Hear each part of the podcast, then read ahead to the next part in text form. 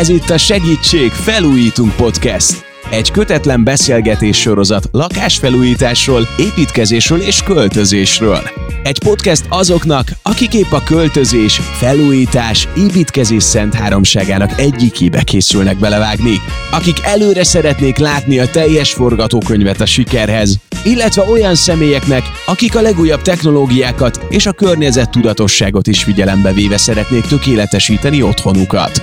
Hiszünk benne, hogy a lakásfelújítás nem feltétlenül kell, hogy álmatlan éjszakákkal és stressztől hasogató fejfájással tarkított tortúra legyen. Segítség Felújítunk podcast. Nyugalmat csempészünk a házalakításba.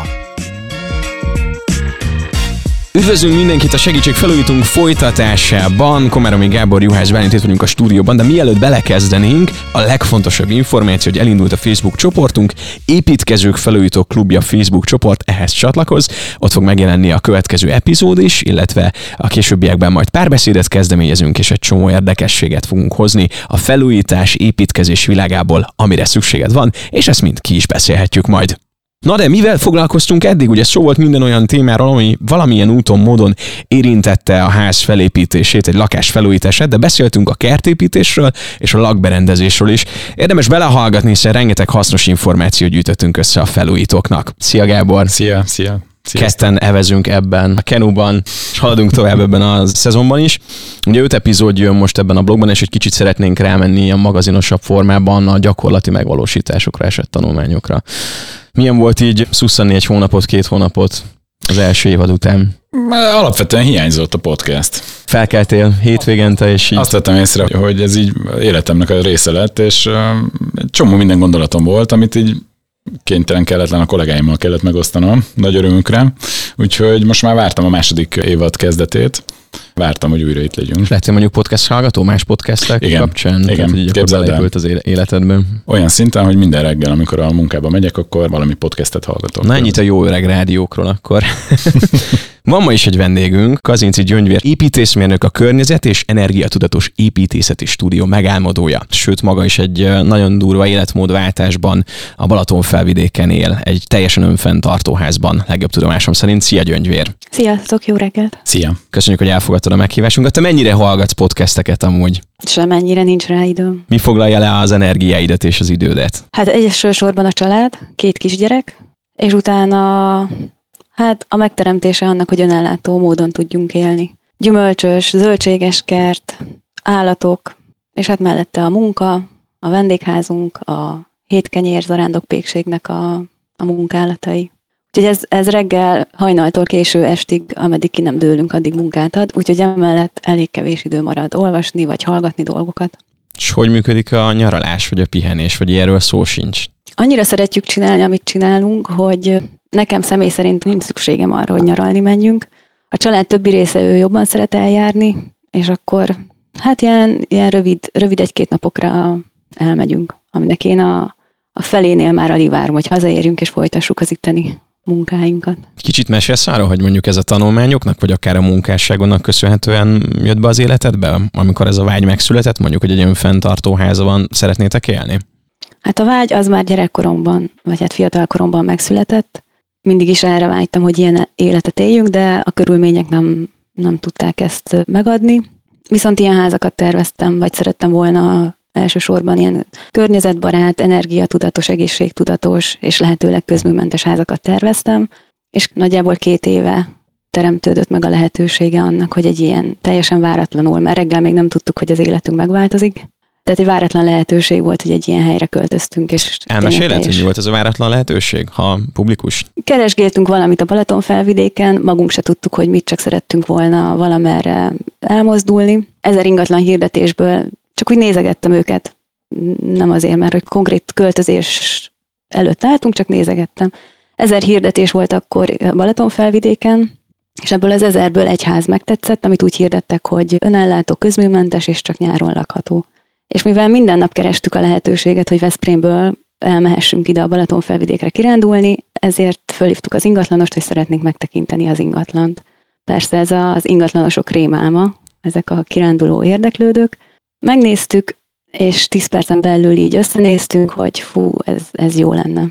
De ilyenkor mit látsz? Tehát, hogy már láttad a gépészetet benne, láttad azt, hogy hol rakod a napelemet? Így van. A gépészetet azt rögtön, rögtön átláttam, teljesen rossz gépészeti rendszere volt, az energiaellátás a pocsék volt, de mivel ezzel foglalkozom tizenöt-húsz éve, ezért már rögtön láttam, hogy hova kell tenni a napkollektort, hogy kell a kazánt, tehát hogy hogy alakítsuk át a gépészeti helyiséget, hogy jó legyen. Tehát ez, ez nem volt benne nehézség. Éreztük egyből, hogy ez jó lesz, ez nekünk van számva, úgyhogy abban a pillanatban felhívtam az ingatlanost, hogy mi szeretnénk ezt az ingatlant. És persze mi nem úgy keltünk föl reggel, hogy mi ingatlant fogunk vásárolni, képzelhetitek, tehát se pénz, se semmi nem volt meg erre, de mégis jeleztük a szándékunkat, hogy mi ezt szeretnénk. És akkor ez volt a fordulópont, és indult a projekt. Ez volt a fordulópont, aztán igen, és most itt vagyunk. Az elmúlt két évben mi volt a legnagyobb nehézség, mondjuk, ami felmerült így az ingatlannal kapcsolatban? Vagy akár saját magatokkal kapcsolatban? A tavalyi tél az nagyon nehéz volt.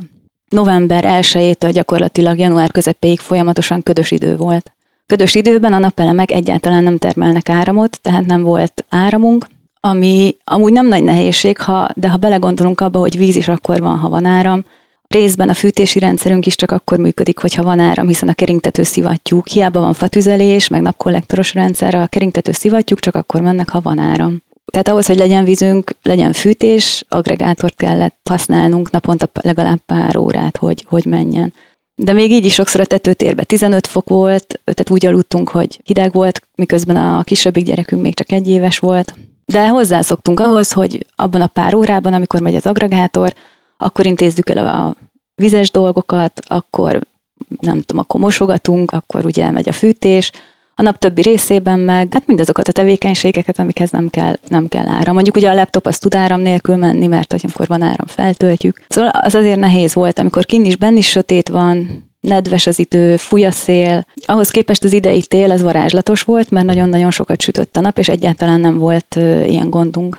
Még tavaly két-három hónapig szinte egyáltalán nem volt áram, idén egy-két napot voltunk csak áram nélkül. Ha jól értem, akkor itt a, az életetek megváltozott, tehát igazodtatok egy újfajta életrendhez. Mennyire, nem, lehetett, mennyire lehet megtartani, mondjuk, hogyha valaki elköltözik mondjuk Veszprémből, egy nagyvárosból, mennyire tudja megtartani az életét, vagy mennyire szükséges az, hogy megváltoztassa a körülményeknek megfelelően az életét?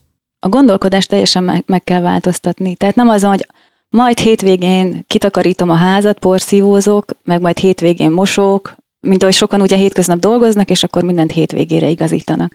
Nekünk akkor kell mindent csinálni, amikor süt a nap. Akkor, akkor mehet le a mosogatógép, akkor megy le a mosógép, akkor használjuk a porszívót, de ugye a kinti tevékenységeket is akkor tudjuk csinálni, amikor, amikor süt a nap, és nem esik az eső. Úgyhogy ezért például ma gyönyörű idő van, kint is jó lenne dolgozni, benn is kell csinálni a dolgokat, ma egy ilyen nagyon sűrű nap van. De hogy mi állandóan az időjárás előrejelzést nézzük, ez szerint osztjuk be a hetünket. Ha látom, hogy valamelyik nap rossz idő lesz, akkor az napra időzítjük a, a felmérős építészeti munkákat, amikor nem kell itthon lenni, az árubeszerzést a pékségbe, vendégházba, és naponta vagy nyolcszor nézzük az időjárást, hogy mikor mi várható, a fát hogy takarjuk, hogy ne takarjuk, mikor mire lehet számítani. Ez mennyire kihívás amúgy, vagy hogy mondjam neked, ez egy, mennyire egy kísérlet saját magad számára, vagy tényleg húztál egy vonalat, és onnantól kezdődően így szeretnél élni? Most már semennyire, csak azt bánom, hogy nem előbb kezdtük el ezt az életet, mert hogy nagyon jó. Tehát tényleg nagyon jó a természet ritmusában élni. Amikor világosodik, mi felkelünk, amikor besötétedik, lefekszünk, és igen, télen ötkor vacsorázunk, hat-hét körül már, már a gyerekeket tereljük az alvás felé, és mi is lefekszünk velünk, velük együtt. Tehát ez, ez télen akár hét-nyolckor mi már alszunk. Tavalyi télen, tehát amikor áram se volt, gyertyafény volt, hideg volt, simán hatkor ágy, hétkor alvás. Mit szólnak ez a barátok, ismerősök, család többi tagja? Semmit. Egyszer csak me- megszokták, hogy így mondjuk öt után nem hívhatnak decemberben. Hát amúgy, amúgy se jellemző egyébként, hogy a nagyokat beszélgetünk, mert nagyon nehezen van térerő a, a házba, rohangálni kell, meg tapadni kell az ajtókra, úgyhogy akkor már inkább a messengeren való írásos kommunikáció. Tehát, hogy így kommunikálunk az emberekkel, de én telefonon nem is szeretek beszélgetni. Már nehézkes, meg egyébként is, amíg telefonálok, nem tudom végezni a dolgom. Beszéltünk a nehézségekről, akkor beszélgessünk azokról a dolgokról, amik mondjuk egyediek, és más meg nem kaphatja meg, vagy másnak nem adódik meg. Tehát mik azok a szépségek ebben a természettel való együttélésben, ami mondjuk nekem, vagy akik itt ülnek a stúdióban, biztos, hogy nincsenek most sajnos jelen a hétköznapokban, de neked mondjuk mindennapos. Nekem fantasztikus, ahogy látom most a növényeket, ahogy így, így bújnak elő, tehát a rebarbara, ahogy bimbózik, és a levelek pattannak ki belőle.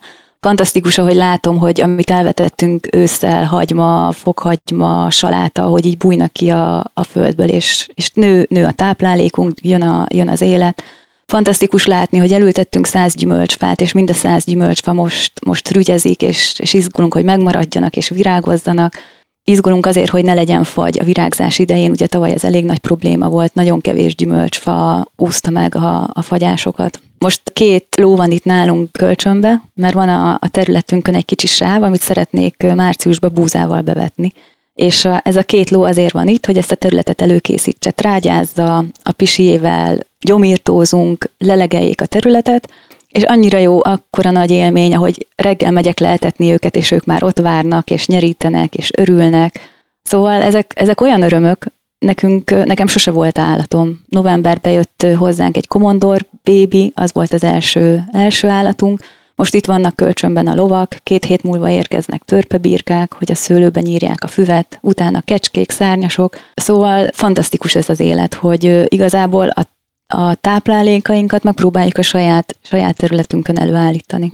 Ugye itt a gyümölcsök, a, növi, a zöldségek és a, a tejtermékek, húsok. Ha, ha jól veszem ki a szavaidból, egyre nagyobb tapasztalatod van az önfenntartó élettel kapcsolatban. Honnan szerezted a kezdetekben az információt? Hogy jött ez az egész tudás, amivel ma rendelkezel? Azért nem merem azt mondani, hogy nagy tapasztalatom van. Ez a második évünk itt. Igaz, Veszprémben is kertészkedtem, de ott az a kicsi kertben egészen másféle művelést folytattunk. Facebook csoportokat ö, olvasok, ahol mások felvetnek problémákat, rengeteg válasz érkezik, azokból szemezgetek, illetve nagyon szeretem Gyulai Ivánnak a, a videóit, a mély mulcsos gazdálkodást, azt tőle lestem el, ö, őt figyeltem, és tényleg fantasztikus dolog ez a mély mulcsos kiskert.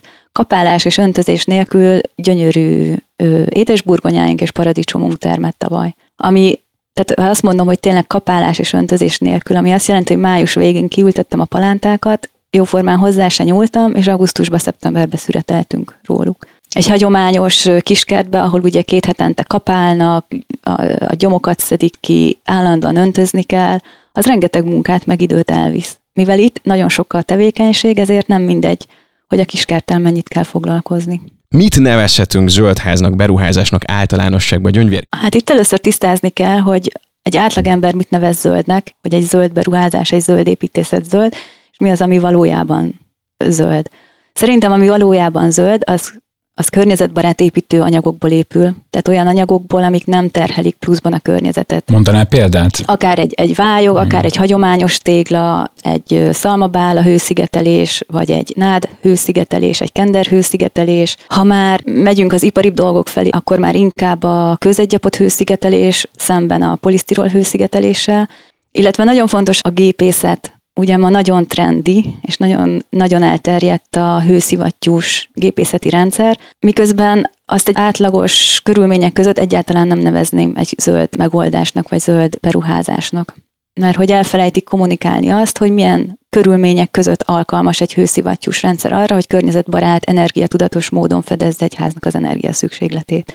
De az a baj, hogy ma gondolkodás nélkül egy bármilyen házba beteszik a hőszivattyús rendszert, fölteszik a napelemeket, és azt mondják, hogy ez egy zöld megoldás, erre pályázati pénzt lehet nyerni, zöld hitel, miközben ez az egész egy olyan irányba tereli az embereket, hogy nemhogy függetlenebbé válhatnak a szolgáltatóktól, egyre inkább függővé válnak azzal, hogy ilyen fűtési rendszert kényszerítenek rájuk, mert hogy erre adnak hitelt, erre lehet pályázni. Ez nem zöld irány.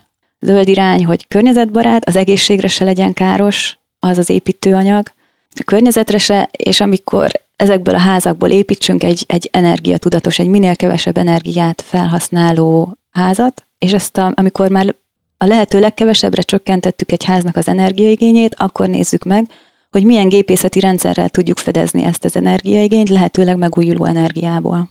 Na ez egy zöld beruházás. És az sem mindegy, hogy hogy élek ebben a házban. Mert hogy az, hogy egy, egy környezetbarát, egy zöld házat építettem, az csak egy pici része annak, hogy ez a ház mennyire fogja terhelni a környezetet. Ebben a házban úgy is kell élni, hogy minél kevésbé fosszuk ki, zsigereljük ki a természetet.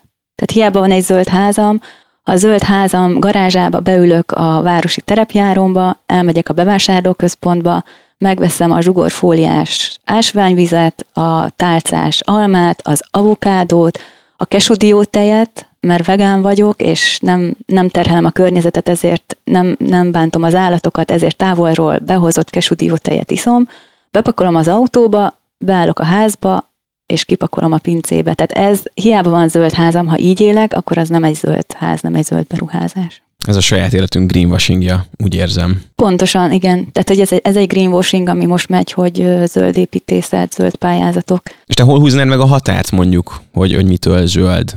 Felsoroltál sok minden, de mondjuk a, a, egyikre lehet mondani, hogy ez nem az, mi az, ahol mondjuk elválik. Szerintem sokkal fontosabb, tehát egy először az életmódunkat változtassuk meg. Élhetünk egy panellakásban, élhetünk egy társasházban, vagy egy úgynevezett kádárkockaházban.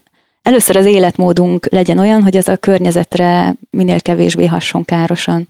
Tehát ne vásároljunk fölöslegesen ásványvizet, helyi ételeket fogyasszunk. Sokkal kisebb mértékben terheli a környezetet, ha megiszom a, a házi tejet egy kis házigazdaságból, mint hogyha megveszem vegánként a, a kesú tejet, vagy avokádót, vagy ezeket a távolról jövő, ma eléggé elterjedt zöldségeket, élelmiszereket. Tehát, hogy ez, ez, ez nagyon fontos. És akkor, hogyha már megy ez a zöld életmód, akkor, akkor érdemes elgondolkodni azon, hogy akarunk-e ilyen életmódot továbbra is élni, és akkor a házunk is legyen, legyen ehhez illeszkedő, alkalmazkodó, az akkor sorba vehetjük a dolgokat, hogy mitől zöld. Ahhoz például nem kell semmit csinálni, hogy kevesebb vizet fogyasszunk. Kis víztakarékos mm, csapokat lehet használni, nem húzom le annyiszor a vécét, lehet, hogyha valaki kertes házban lakik, akkor lehet a kertben egy komposzt vécét felállítani. Tehát, hogy nem, nem feltétlenül nagy dolgokra kell gondolni, és több milliós beruházásokra, és nagy pályázatokra, és egy új ház építésébe, hanem kezdjük el kicsibe az életünket, és utána tartsunk a, a nagyobb dolgok felé. Beszéljünk egy kicsit az energiatanúsítványokról, és azok problémájáról, mert akkor ezek szerint azok sem fedik valójában azt, hogy mennyire zöld egy ház. Ezeket most hogy lehet beosztani? Azt hiszem, hogy ugye a zöld hitelnél és az a bé bé besorolás az, ami elvárt. Igen, igen, igen. Én rengeteg épületenergetikai tanúsítást csinálok, és van egy, egy bizonyos szempontból jó dolog. Tehát ugye, amikor megkérdezik, hogy de most erre miért van szükség, amikor ingatlant adunk, veszünk, akkor azt mondom, amikor autót vesz, akkor is megnézni, hogy tizenöt liter fogyaszt, vagy öt litert, és nyilván azt fogja választani, amelyik öt litert fogyaszt.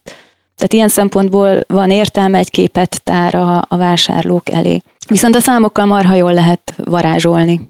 És ugye, hogyha hőszivattyús, azt mondjuk, hogy egy, ház, egy házban hőszivattyú van, és úgynevezett hőszivattyús hátarifával dolgozik ez a hőszivattyú, akkor az már megújuló energiának számít papíron, és csodálatosan úgy varázsolja a számokat, ezt az egész számítási kalkulációt, hogy egy szigeteletlen, vagy egy rosszul szigetelt, rossz nyílászárokkal rendelkező házat is kihoz egy kedvező besorolásúnak. Miközben tényleg csak a számokkal varázsoltunk, mert az az áram, az ugyanúgy a gázerőműből jön, vagy ugyanúgy Paksról jön, csak ráírjuk, hogy hátarifa. Tehát, hogy valójában nem javítottunk semmit a helyzeten. Az merült fel bennem, hogy ha energiahatékonyságról beszélünk, akkor mi az a sorrend, amire érdemes odafigyelni? Szigetelés, fűtés, uh-huh. stb. Tehát mi, mi, mik azok, amik a, a legnagyobb tételek egy, egy megtakarítás szempontjából? Például, tehát nem engednék úgy hőszivattyút egy házba beüzemelni, hogy annak a háznak nem jó a hőszigetelése. Tehát legalább húsz centi hőszigetelést tennék a falakra, harminc, akár negyven centi szigetelést a padlásfödémre, vagy a tetőségbe, három rétegű nyílászárók, tehát először a hőszigetelés, utána a nyílászárók. Tehát amennyire csak lehet, csökkentsük le a háznak az energiaigényét. A hőszivattyú is így fog jól működni, mert nem azt mondom, hogy teljesen rossz ez a hőszivattyú, csak nem gondolkodás nélkül, és nem alkalmas minden, minden házba. Tehát egy jól szigetelt házba már el lehet gondolkodni azon, hogy érdemes a hőszivattyút tenni, de amíg nem szigetelem le, úgy fölösleges. Viszont egy, egy rosszul szigetelt házban komoly energiaigénye lesz a hőszivattyúnak. Mi az oka szerinted ennek egyébként? Mi a te Most meglátásod? Hát, hogy nem. Ez így alakult, hogy nem valós megtakarításról beszélünk, hanem arról, hogy, hogy hőszivattyús legyen minden ház. Nekem az az érzésem, hogy, illetve a meglátásom, hogy energiafüggőségbe hajtják az embereket. Voltam kint tanúsítani egy kis vidéki parasztházba, vastag kőfalak, cserépkályha, oké, okay, energetikailag nem jó, de legalább független a fűtési rendszer mindentől. Ugye fával fűtünk, cserépkályha, még áram se kell hozzá. És kérdeztem, hogy mire fognak pályázni, miért kell ez a tanúsítás. hát ki fogjuk dobni a cserépkányhákat, és egy hőszivattyús rendszerre fogunk pályázni. Ugye kőfalak, ötven centis kőfalak, szigetelés nincs rajta, fafödém, mindenhol folyik ki a meleg, a hőt mindenhol veszíti, régi nyílászárók vannak, de nem, nem, nem lesz jó, jó hőszivattyú ebben a házban. Hát tudjuk, de csak akkor lehet nyílászáróra pályázni, ha hőszivattyús rendszerre is pályázunk, tehát a kettő együtt van. És ez nagyon jó, hogy nyílászáróra lehet, de amint ki fogják cserélni ebben a házban a nyílászárókat három rétegű, nyilván műanyag tokosra, el fog kezdeni belül penészedni a, a ház. Azon kívül még mindig magas lesz az energiaigénye, tehát nagyon sokat kell dolgozni a hőszivattyúnak, nagyon sok áramot fog felhasználni ahhoz, hogy kifűtse ezt a házat. És ez a kis család, ez a kis házikó, ami eddig ugye csak fával működött és energiafüggetlen volt, mármint hogy hálózatfüggetlen ilyen szempontból, most ki lesz szolgáltatva annak, hogy nagyon sok áramot használjon föl.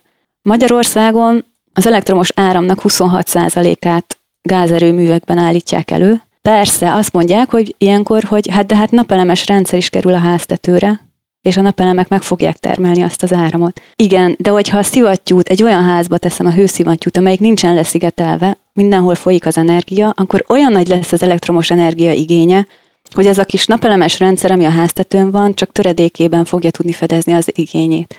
És itt is az, a számok, a számok nagyon szépek, hogy nyáron persze rengeteget termelnek a napelemek, de nyáron nem is kell fűteni. Mivel napelemes házban élek, és tudom, hogy milyen az hálózat nélkül csak abból élni, amit a napelemek megtermelnek, tudom, hogy milyen az, amikor télen két és há- vagy három hónapig köd van, és nem termelnek. Tudom, hogy nem tudok mosni, mosogatni, porszívózni, mert ezek már nagy teljesítményű fogyasztónak számítanak. A mi házunkban nincs vízforraló, nem is használunk vasalót, mert ezek szóba se kerülhetnek, vagy elektromos sütőnk sincs. És nincsen nagyon-nagyon kicsi napelemes rendszerünk, egy normál átlagos méretű, de arra, hogy ilyen nagy teljesítményű fogyasztókat elláson, arra nem alkalmas. És a hőszivattyú is egy ilyen nagy, hatalmas teljesítményű fogyasztó. Tehát nem tudja ellátni a házat, egy szigeteletlen házat. Ezért nem tartom jónak ezeket a pályázatokat, mert azt kéne megvizsgálni, hogy le van-e szigetelve, nincs leszigetelve. Vannak esetleg még hasonló trendek így a hőszivattyúhoz kapcsolódóan, ami így zöldítést sejtett a háttérben? Hát hőszivattyú és napelem. Tehát ez a napelem is olyan, hogy felteszek egy tényleg egy közepes méretű napelemes rendszert, és az addig nagyon rossz energetikai jellemzőkkel bíró ház csodálatos eredményeket kap. Tehát, hogy nagyon jól felhúzza. Tehát akkor őszintén szólva ezek a tanúsítványok a valóságban nem sokat érnek. Mondjuk egy egyszerű felhasználó, aki semmit nem ért a tanúsítványokhoz, meglátom a hűtőn, hogy á plusz plusz, megveszem, mert biztos jó. Meglátom egy ház energetikai tanúsítványát, nem tudom, á van-e, de biztos jó. Papíron igen. Igen. Igen. Volt is ö, egy ilyen, hát nem azt mondom, hogy veszekedésem, de egy, egy erős hangvételű eszmecserém egy kivitelezővel, aki büszke volt az általa Meg, megépített házakra, hogy milyen fantasztikus paraméterekkel rendelkezik, és hogy milyen jó a besorolása, de elmondtam, hogy ide költözik egy család. Most bármi miatt csak három napig legyen áramszünet, legyen az egy vezetékszakadás, egy, egy bármi. Három napig nem tudnak fűteni, mert hőszivattyú. Nem lesz melegvízük, mert hőszivattyú, ugye árammal működik. Elektromos sütő, indukciós főzőlap, ha nincs áram, egy csésze teát nem tudnak maguknak megmelegíteni. Lehet, hogy papíron energetikailag jó a ház, de a valóságban teljesen kiszolgáltatottak a benne élők. És három nap alatt egy téli hidegbe megfagynak. Ugye család, kisgyerek van, tehát így még belegondolni is rossz. És most csak egy három napról beszélek, nem az, hogy egy hét, két hét. Mindig azt mondom a megrendelőknek, és ha már csak ennyit sikerül elérnem, és a ház nem is lesz nagyon zöld és nagyon környezettudatos, ha annyit sikerül elérnem, hogy a hőszivattyús rendszerük mellé, amiről nem tudom őket lebeszélni, a nappaliba, a konyhába betesznek egy kemencét, egy kandallót, egy, egy ö, cserépkályhát, amíg ugye mindentől függetlenül tud működni, akkor már úgy érzem, hogy nekik segítettem, és egy kicsit így, így célba értünk, a gondolkodásukat egy kicsit sikerült megváltoztatni. Ha most meggyőztünk valakit, hallgatja az, ezt a podcastet, és meggyőztünk valakit, akkor hogy tud elindulni? Vannak már szakemberek? Ugye említetted a vályogházakat, említetted a szalmaszigetelést, hogy ez mennyire elterjedt Magyarországon? Ez az építkezési módszer. Egyre, egyre jobban terjed. Ugye félnek az emberek, hogy jaj, a vályog vizesedni fog, de hogyha megnézünk egy régi házat, azok még mindig állnak, és persze nem teljesen szakszerűen építették, mert most nem akarok a műszaki részletekbe belemenni, de hogyha erre ma már odafigyelünk, hogy hogy építsünk meg egy vályokházat, akkor a legtartósabb és a, a legjobb tulajdonságokkal bíró házat fogjuk megépíteni. Nem könnyű szakembert találni, de nem, le, nem is lehetetlen. Biztos vagyok benne, hogy minden építkezés nem fog ilyen anyagból megvalósulni, de azoknak, akiknek ott van a szívében az elhívás, hogy változtatni szeretnének, ilyen életmódot szeretnének élni.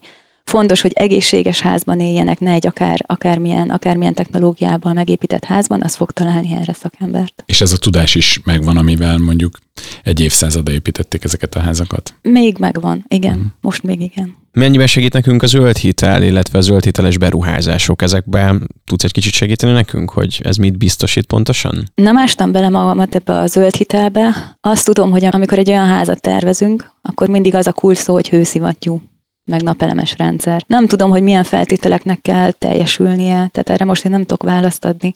De szerintem bármilyen megújuló energiát, hogyha használunk, akkor, akkor ez az zöld hitel megkapható. Megújuló energiát használ a napkollektor is, ami ugye meleg vizet állít elő.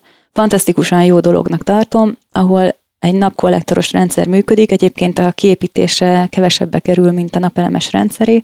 Ugye a napelemes rendszer áramot termel, a napkollektoros rendszer meg meleg vizet. Márciustól októberig, ahol napkollektoros rendszer van, ott az megtermeli a meleg vizet, minden egyéb energia nélkül. Napsütéses időben, de azért ebben az időszakban már általában napsütéses időről beszélünk. Szóval, hogy nem, nem csak ez a hőszivattyú napelemes kombó létezik. Akkor ott van a fatüzelés, egy fatüzelésű, egy faelgázosító kazán kombinálva egy napkollektoros rendszerrel, szerintem ez egy nagyon jó megoldás. Erre persze nyilván sokan azt válaszolják, hogy nem szeretnének a fával bajlódni, gyújtósról gondoskodni, a fát behordani, a hamut kihordani, nincs erre idejük. Igen, de hogyha valaki változtatni szeretne, és egy zöld házat szeretne, akkor ezeken a berögző dolgokon is változtatni, az életmódon is változtatni kell. Nem lehet mindkettőt, nem lehet kényelmesen ülni egy, a kanapén, és közben egy zöld életet élni, egy természettel összhangban működő életet élni. A kettő egyszerre nem megy. Valamiről le kell mondani. Akkor ahogy mondtad, és ott álltál a telken, nyergeljünk át arra, hogy milyen lépései vannak ennek az átállásnak, de akkor nulladik lépésként elmondható, hogy felbe kell magunkban eldönteni, hogy mennyire szeretnénk, vagy melyik zöld irányt szeretnénk, a valódi zöld irányt, vagy a papíros igen. zöld Jól irányt. Látod, igen. Hogy alakulnak a költségei egy ilyen zöld házberuházásnak? Tehát olcsóbb vagy drágább, mint egy hagyományos, vagy nem tudom, nevezhetjük-e még hagyományosnak a meglévő továbbiakat? Hát olcsóbb nem lesz, az biztos. És hosszú távon, mert a magyarok, tudod, mindig szeretik, hogy a megtérülés, bla bla. Ez az életmód már nem arról szól, hogy olcsóbb legyen és hogy megtérül. Ez az életmód arról szól, hogy minél függetlenebb legyek a, a rendszertől. Persze jól hangzik, hogy elmondom, hogy nálunk nincsenek sárga csekkek, mi nem fizetünk az áramért, a vízért, a csatornáért, de mire kiépítettük, ugye az is, az is pénzbe került, a napelemes rendszer, az inverter, a, a, azt a szigetüzemet létrehozni, a csapadékvízellátás, a vízszűrők, a saját szennyvíztisztító, tehát hogy ennek is van egy beruházása.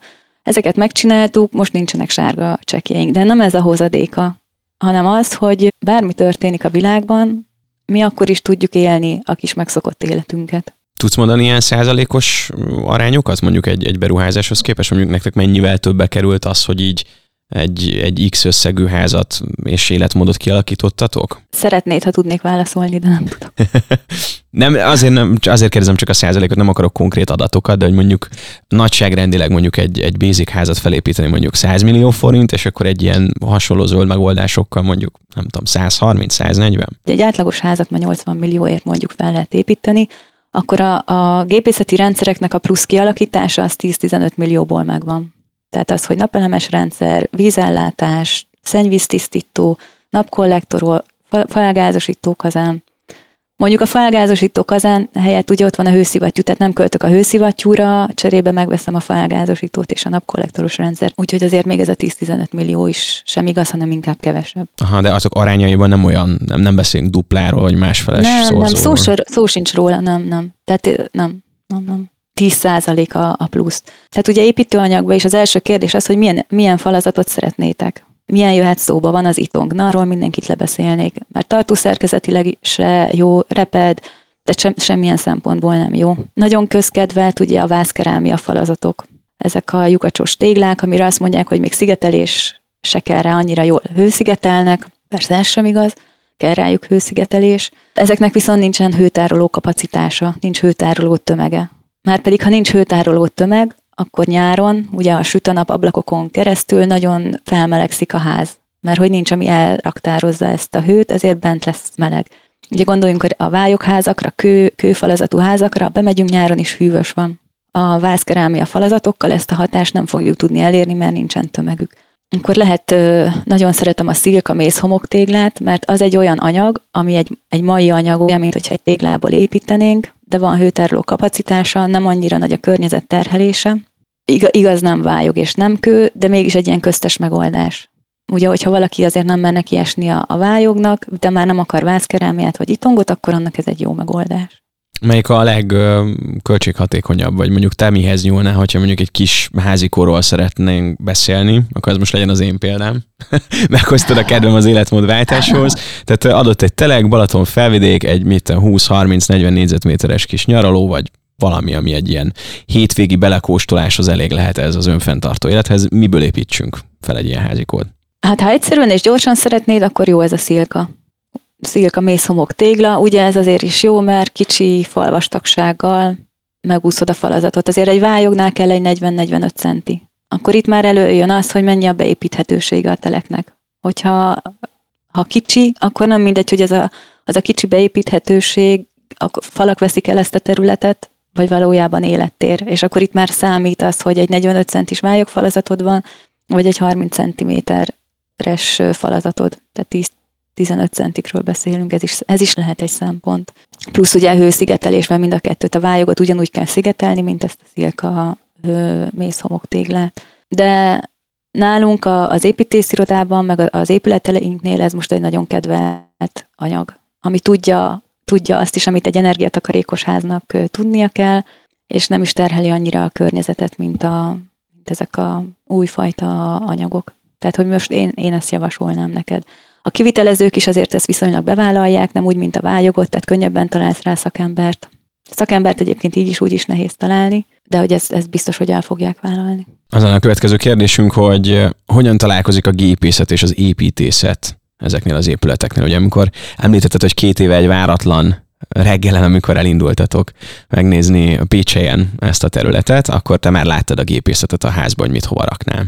Elválaszthatatlan a kettő. Én energetikusként is dolgozok, és ezért így van, tehát úgy érzem, hogy így nagyobb rálátásom van így a gépészetre, mint hogyha csak sima építészként dolgoznék. Egy hagyományos épületgépészetes, hagyományos fűtési rendszerrel nem nevezhetjük a házat zöldnek, vagy környezettudatosnak, tehát mindenképpen egy ilyen alternatív fűtési rendszerben kell gondolkodni.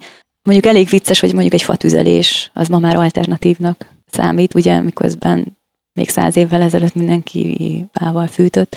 Tehát szerintem egy fafűtés kombinálva egy napkollektoros rendszerrel, az a legjobb dolog. Azzal vagyunk a legkevésbé kiszolgáltatva. Most lehet, hogy zsírséget kérdezek, de mondjuk egy fafűtéssel áramot termelni lehet valahogyan? Tehát mondjuk egy, egy kályhából valamilyen módszerrel, bármilyen új hullámos tervezéssel áramot, vagy bármit kinyerni a hőnek köszönhetően? Esetleg az elgázosítással. Tehát ugye, hogyha a fa tüzeléssel valamilyen fagáz tudunk előállítani, akkor a gázból már tudunk áramot termelni. De hogy ilyen lakossági szinten ez tud-e működni, arra már nincs a rálátásom, de elvileg nem lehetetlen. Hiszen ugye a gázból, amit az előbb mondtam is, hogy milyen nagy százalékban Magyarországon gázból állítunk elő áramot, ezzel a fa tüzeléssel kell valahogy gázt termelnünk, hogy áramot tudjunk utána előállítani belőle. De ennek a megváltozott gondolkodásnak, a megváltozott életmódnak az egyik fontos eleme az egyszerűség. Tehát, hogy nem, nem kell elmenni bonyolult technikai dolgok irányába, nem kell új dolgokat kitalálni, hanem az egyszerűség, a régi dolgokhoz való visszatérés. Az a legjobb, azok már kipróbált dolgok, nem hibáznak, akkor is tud karbantartani a rendszeredet, hogyha nem jön Japánból alkatrész például. Ja, ez is egy érdekes történet volt, egy ügyfelem Balatonfüreden szeretett volna házat terveztetni, úgy, hogy Török Bálinton egy csodálatos kész háza volt. Mindenféle legújabb technikákkal, hőszivattyús rendszer, hővisszanyerős szellőztetés. Kérdeztem, hogy miért szeretnél most egy olyan házat, amikben ezek a technikai dolgok nincsenek benne. A hölgynek a férje pilóta volt, és nagyon keveset tartózkodott otthon, és a nőnek elege volt abból, hogy minden reggel valami hiba üzenetre ébredt. Hogy miért nem megy a hőszivattyú, miért nem megy a hővisszanyerős szellőztető, akkor valami tönkrement, Japánból kellett berendelni. De akkor volt Japánban a földrengés és cunami. A cunami elöntötte a gyárat, és utána hónapokig kellett várni arra az alkatrészre, így hónapokig nem ment a fűtési rendszere.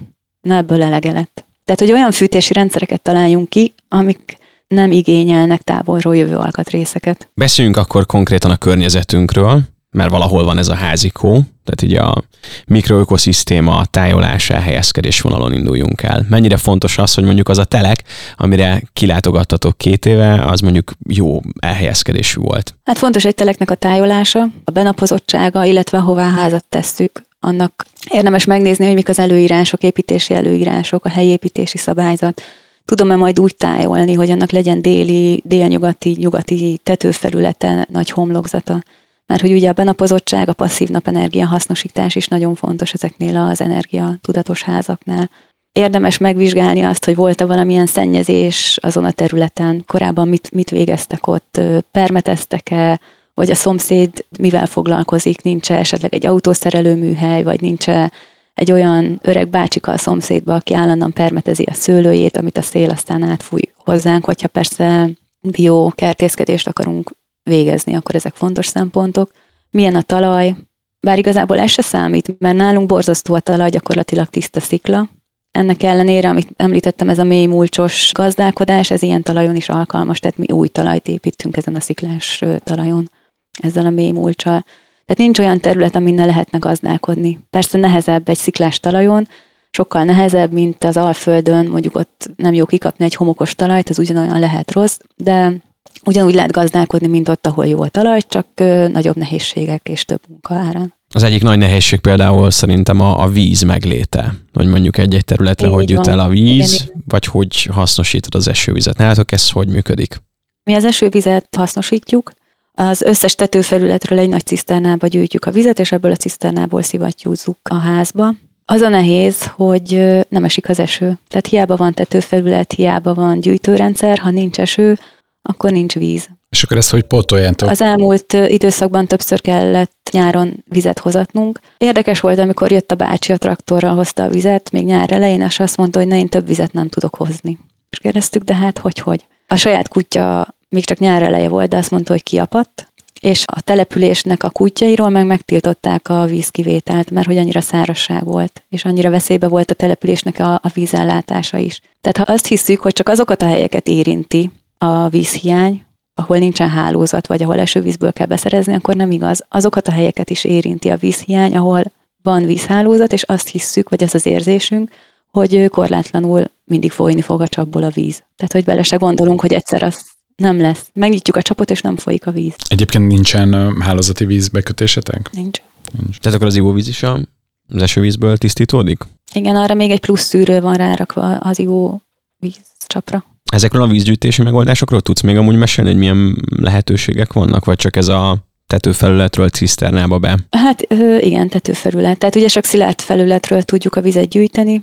Ugye még lehetne burkolt felületekről, de hát egy olyan helyen, ahol a ház meg az élet összhangban van a természettel, ott kevés a burkolt felület. Főleg az olyan, ahol amiről tisztán tud lefolyni a víz, ezért ez a tetőről összegyűjthető víz a a legjobb megoldás. És akkor a másik oldal meg a kút lenne, de ugye mondtad, hogy sziklás a talaj alattatok, szóval gondolom ez egy ilyen csillagászati összeg lenne, ott valamiféle kútfúrást, meg ahogy mondtad, nem is nagyon van a környéken sem víz a kutakban. Így van, tehát lent a Pécsen a nyári szárazság elején már panaszkodtak arról, hogy, hogy nincs víz, és egyébként meg a kútfúróktól évek óta hallom, hogy minden évben mélyebbre és mélyebbre kell fúrni ahhoz, hogy vizet találjanak, tehát apad el a víz. Tehát amikor valaki még medencét épít, medencére ruház be, és azt megtölti vízzel, vagy a gyepet locsolja éjjel-nappal, hogy szép legyen, vagy a tujáit, amik ugye teljesen hát, haszontalan növények, és ezt mind ivóvízzel teszi hálózatból, akkor, akkor bennem nagyon rossz érzések támadnak, hogy az ivóvizet miért kell erre pazarolni. Tehát legalább lenne valami haszonnövény, olyan bokor, ami gyümölcsöt is terem a tuja helyett, vagy egy olyan kiskert, ami, ami termel is valamit, és mégis szép, illetve miért olyan fontos, hogy golfpálya minőségű gyepünk legyen. Hiszen vannak olyan növények, olyan növénytársulások, amik szépek, lehet rajtuk játszani, de nem az a gyep, amit reggel este állandóan öntözni kell. Ez is a gondolkodás megváltozása. Tehát ugye mit lát a szemünk szépnek? Volt egy, egy házaspár, kijöttek hozzánk egy éve, hogy hát szép, szép, gyönyörű a kilátás, de mennyi munka van még itt? És így, de mire gondol? Tehát, hogy mi annyit dolgoztunk, itt nagyon szépen karban van tartva, de nyilván itt két és fél hektár az nem lesz egy, egy nyírt gyep, és nem is akarjuk, hogy egy, egy nyírt gyep legyen, tehát teljesen másról van szó. Csak ugye a városi ember, vagy a kiskertes osztrák mintákhoz szokott szem azt várja, hogy itt is ilyen gyönyörű gyep legyen, és zöld tujasorok, de itt nem lesz soha. A szennyvízzel mit tudtok kezdeni? Tehát azt gondolom, lokálisan gyűjteni kell. Biológiai szennyvíztisztító van, tehát baktériumok, önmaguktól kialakuló baktériumok tisztítják meg úgy a vizet, hogy szinte azt mondom, hogy ivóvíz minőségű. Azt egyébként felhasználjátok öntözésre? Igen, a gyümölcsfák hmm. közé van kilocsolva, vagy kiengedve. Tehát úgyhogy nem mesél semmi. Persze, igen, igen, igen. Például akik társasházban vannak, azok, azok tudnak-e indulni egy kicsit zöldebb irányba? Vagy az úgy teljesen hát elengedős? Nem. Épp ugye, ahogy kezdtük, hogy mielőtt valaki egy zöld házat tervezne, vagy építene, sokkal fontosabb, hogy zölden gondolkodjon, és ezt már egy társasházi lakásban is el tudja kezdeni. Nem vesz zsugorfóliás vizet. Nem vesz zsugorfóliás vizet, így van, nem vesz üdítőket, karton, vagy ilyen műanyag flakonos dolgokat, vagy alumínium dobozos sört, helyi ételeket esz. Most csak egy példa, például, hogy mi csinálunk saját házi műzlit, granolát.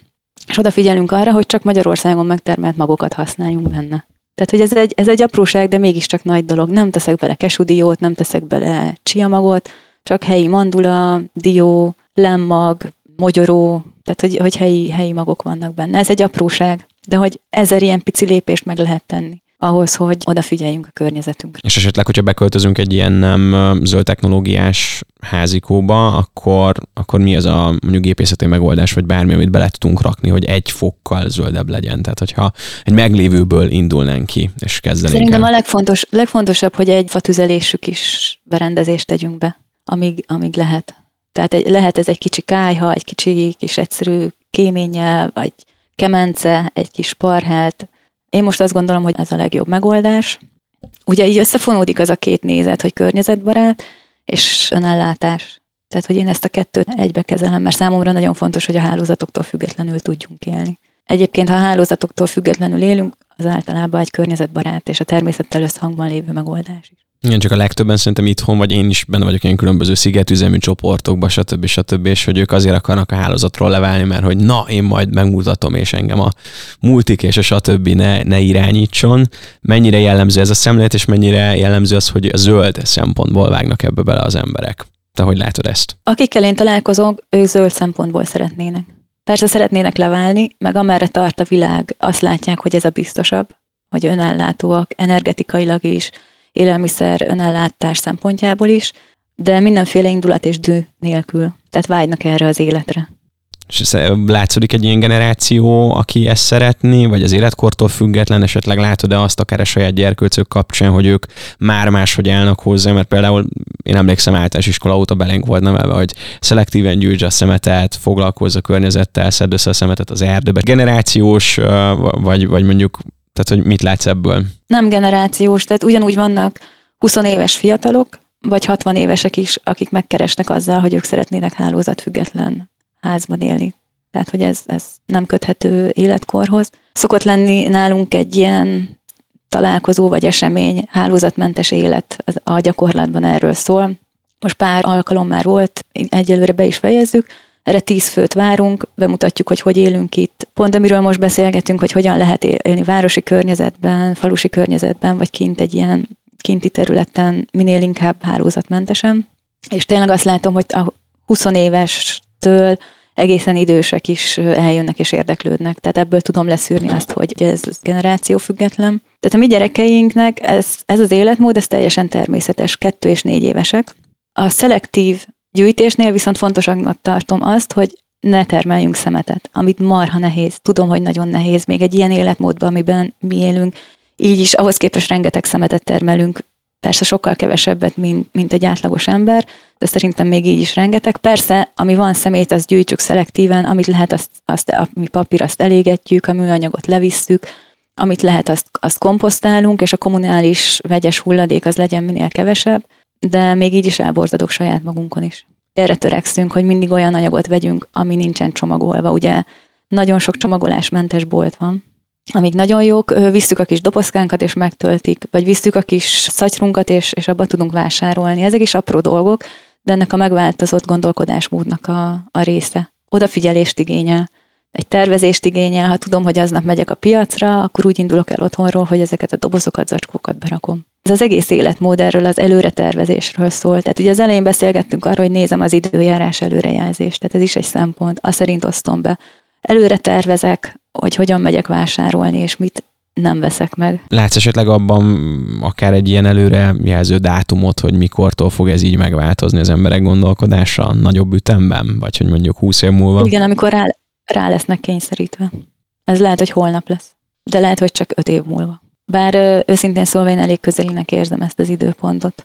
Tehát, hogy így negyed év, fél év, egy éven belül drasztikusan meg fog változni minden. Gábor, hm. te vagy a bölcsebb és élettapasztalattal rendelkező, Kér, kérdezz még. Ne, ne, nehéz erre mit mondani, nehéz erre mit mondani. Egy, egy biztos, hogy minden adásnak megvan a tanulsága, ennek is megvan a tanulsága. Az első az az életmódváltás. Átgondolni és átalakítani a saját életmódunkat úgy, hogy minél több feleslektől mentesen tudjuk élni az életünket. És akkor lehet gondolkodni abban, hogy na akkor a, milyen zöld házat építünk, meg, meg milyen technikákat alkalmazunk.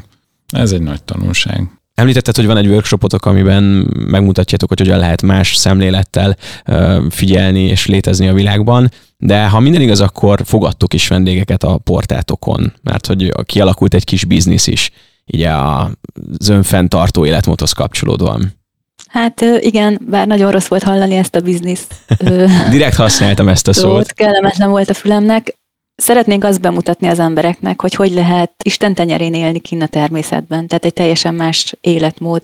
És igen, van egy vendégházunk, ami szintén teljesen hálózatmentes, független mindentől. Itt ki lehet próbálni ezt az életmódot.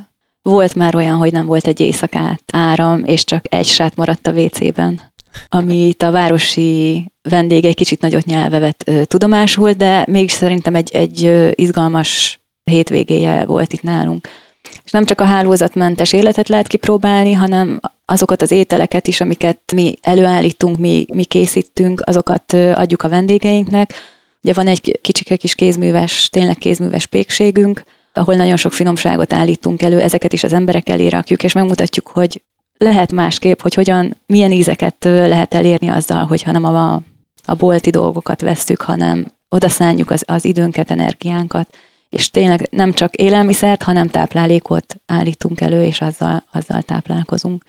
Szóval, hogyha valakit érdekel ez az életmód, akkor szívesen fogadjuk azokat, akik érdeklődnek, szívesen beszélgetünk velük, illetve ki is lehet próbálni hosszabb időre azzal, hogyha itt éjszakáznak. Nekem igazából az egész podcast készítés alatt az munkálkodik így bennem, meg alakít, hogy, hogy e felé az irány felé kell menni, és minden epizódban amúgy volt egy ilyen kicsi környezettudatos lábnyom, egy kis rész, ami, ami ezt sugallja, hogy ez, ez a jó irány, úgyhogy nekem sokat adott ez a beszélgetés. Gyöngvér, köszönjük szépen, hogy itt voltál velünk. Jó, köszönöm én is, és köszönjük. Isten áldjon titeket. Minden jó, szia, szia, szép napot.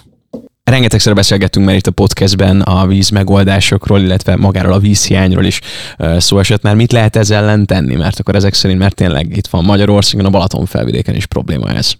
Hát igen, ez a mai adásból is kiderült, és ennek nagyon örülök, hogy erről beszéltünk. Vízválság, ugye talán ez elhangzott. Globális vízválság, igen, ez egy, ez egy, ez egy, ez egy elem, ez már van. Vannak olyan területek a Földön, amelyek már vízkrízisben vannak, tehát ez azt jelenti, hogy, hogy nincs megfelelő mennyiségű vagy minőségű víz, vagy egyáltalán nincs víz. Afrikában, például Gambiában gyakorlatilag napi bevált szokás gyerekeknél, hogy tíz kilométert gyalogolnak, hogy ivóvízhez jussanak, és, és kannákba vigyék haza a megfelelő mennyiségű tiszta vizet. És hát láthatjuk, igen, hogy ez egyébként nem csak egy lokális probléma, hanem ez a föld teljes egészét érinti. Nálunk a bé vé té-nél egyébként elindult egy program, ez a Change the World Sip by Sip program, ami próbál az igazságos vízelosztásban segíteni.